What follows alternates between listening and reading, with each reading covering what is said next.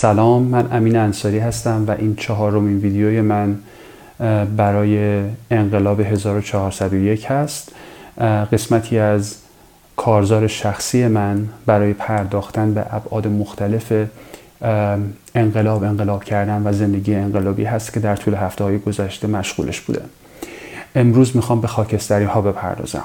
اگر خاکستری هستید خودتون یا اگر در حال چانه زنی با خاکستری ها هستید برای پیوستن به اعتراضات این ویدیو برای شماست. چرا دارم این ویدیو رو می‌سازم؟ به خاطر اینکه مشخصا اعتقاد دارم که تنها حضور حداکثری و بیشمار ما در همه عرصه های انقلاب از نافرمانی اعتصاب اعتراض خیابانی هر جنبه دیگه که تخیل کنید تنها حضور بیشمار و حداکثری ما هستش که می‌تونه کمک کنه پیروز بشیم. خب و بنابراین برای سردرگمی که معترض ها الان دچارشن در مواجهه با خاکستری ها باید جواب هایی داشته باشیم. باید راه حل هایی داشته باشیم برای امتحان کردن شکست خوردن یاد گرفتن و دوباره امتحان کردن. بنابراین چیزی که من می‌خوام روز صحبت کنم شاید یک راه حل باشه. شاید شروع کننده یک صحبت یا یک گفتگو باشه برای شما. از این جهت بهش نگاه بکنید. خاکستری ها در نظریه روانشناسی اجتماعی ازشون به عنوان بایستندرز یاد میشه و به تأثیری که در بحران های اجتماعی می‌ذارن به تاثیر منفی که در بحران های اجتماعی می‌ذارن میگن بایستندر افکت یا تأثیر یک تماشاچی یا تأثیر تماشاچی.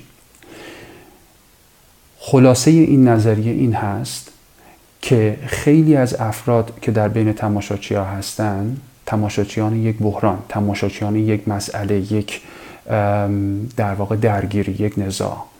احتمال اینکه وارد صحنه بشن و کمک کنند به قربانی به مراتب پایین تره وقتی که تعداد تماشاچیان بالاتره. یعنی به واقع به دلایل متنوعی از جمله اینکه فکر می‌کنن الان یه نفر دیگه وارد عمل میشه و طرف رو نجات میده بدون اینکه من گرفتار بشم عقب وای میستن و نظاره می‌کنن. بعضی وقتا اعتماد به نفس ندارن. بعضی وقتا نمی‌دونن. به هزار دلیل ممکن که در پست با خاکستری ها چه کنیم در, اسلاید، در اون اسلاید رو بهش پرداختم وارد عمل نمیشن و کمک نمی‌کنن. و از بد حادثه اون اتفاق احتمالا به نهایت خودش می‌رسه و قربانی قربانی میشه. قربانی که می‌تونه نجات پیدا بکنه. خب؟ وقتی در مورد خاکستری فکر می‌کنیم باید به جوانب مختلف این پدیده توجه بکنیم. متوجه انگیزه ها باشیم. خیلی ساده نگیم اینها بی غیرتن یا چند تا فوش دیگه هم بارشون بکنیم و انتظار داشته باشیم که با این فوش ها و با تهدید به انقلاب بپیوندن و به اعتراضات بپیوندن در هر سطحی. این راهش نیست. ما باید درک کنیم چرا این اتفاق میافته. و به اون چرایی پاسخ بدیم. خب؟ من به خاطر اینکه الان مستاخهایی داریم که کمک می‌کنه به تحلیل یک موردش رو مثال می‌زنم. شما ویدیوهایی رو این روزها در فضای مجازی می‌بینید که مثلا یک زنی رو یه دختری رو می‌خوان سوار ون گشتی ارشاد بکنن یا می‌خوان بازداشت کنن توی یک تظاهرات و حجوم مردم باعث میشه که نتونن این کار بکنن و طرف رو نجات میدن.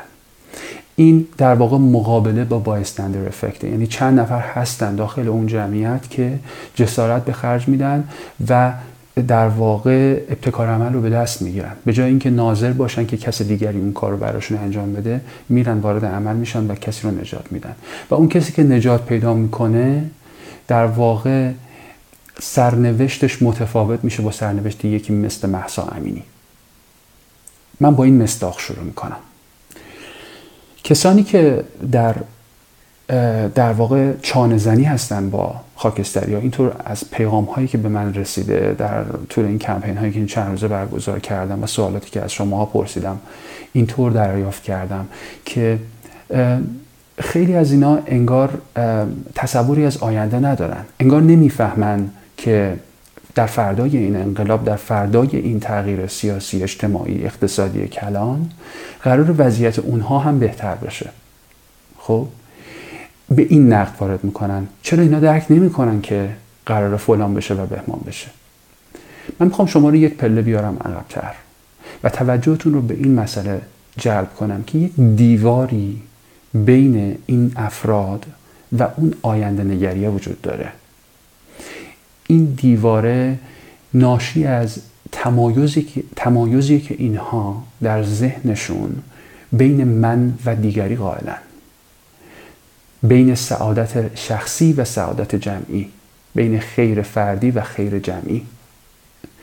در واقع سوال بزرگتر اینجاست. سوال بزرگتر اینه که نسبت اینها با جامعه جامعهشون چیه؟ با افراد دیگه که در دور برشون زندگی می‌کنن چه نسبتی ساختن در طول این سالیان؟ و من یک جوابی که می‌تونم به این بدم اینه که خیلی از افراد در اجتماع در زندگی روزمرهشون در یک حالت بدبستانی با انسانهای دیگر زندگی می‌کنن.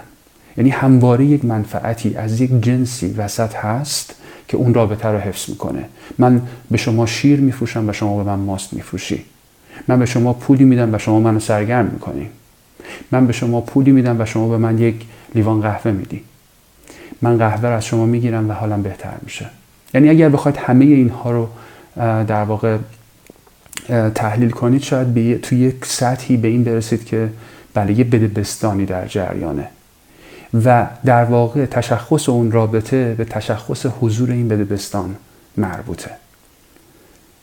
پدیده که پشت این تعریف و این در واقع پدیده حضور داره اینه که انسان ها از هم دور شدن. انسان ها به عنوان این حیوان های اجتماعی به زندگی های فردی رو آوردن و با هم نسبتی رو نساختن در طول این سالیان. نفهمیدیم که اگر حالمون چند سال قبل خوب بوده یا قابل تحمل بوده و الان حالمون خیلی بده حتی اگه پول توی جیبمون هست به خاطر اینه که درد دیگری مثل سرطان عمل می‌کنه و از یک جایی می‌زنه بالا و آلوده میشه سیستم. درد آلودگی نیست که بشه مهارش کرد بشه در قفسش کرد و ندیدش. خب؟ این باور غلط و این دریافت غلط فقط مختص این انقلاب 1401 نیست. در تمام دهه های گذشته در تمام ادوار تاریخ بشری شما انسانهایی رو داشتید که ظلم رو می‌دیدن و تماشاش می‌کردن. بی توجه به تاثیر تماشا کردنشون. بنابراین یه بار دیگه برمیگردم سر مسئله که مطرح کردم. پیش از اینکه هر توجیه و دلیلی برای افراد بیارید نسبتشون با اجتماع اطراف رو پرسجو کنید. ببینید چقدر درد دیگری رو درد خودشون می‌دونن. خب؟ به همین سادگی نیست که ما نشستیم انقلاب بشه و از منفعتهاش بهره ببریم. خب؟ یه مسئله دیگه ای هست قبلش. من نمی‌خوام به خاطر دیگری بمیرم. چون می‌تونم در خونه خودم ببندم و امن باشه جام. خب این من نمی‌خوام برای دیگری بمیرم مسئله است. این دیگری رو از خود ندونستن مسئله است. تأثیر نپیوستن به دیگری رو ندیدن مسئله است. دیگری مسئله است. دیگری کذب دیگری که وجود نداره. من این صحبت خودم رو با یک تصویر می‌خوام ببندم. تصویری که می‌خوام به شما بدم یک زندانیه که به خاطر این اعتراضات پای یک چوبه داره و تنابی به گردنشه و یک صندلی زیر پاش. کسی که تماشا می‌کنه کسی که ناظره کسیه که صندلی رو از زیر پای اون می‌کشه. چرا؟ چون در بیشماری ما امکان تغییر هست قبل از اینکه این صحنه اتفاق بیفته. با رمز زن زندگی آزادی این ویدیو رو به آخر میرسونم. روز خوبی داشته باشید.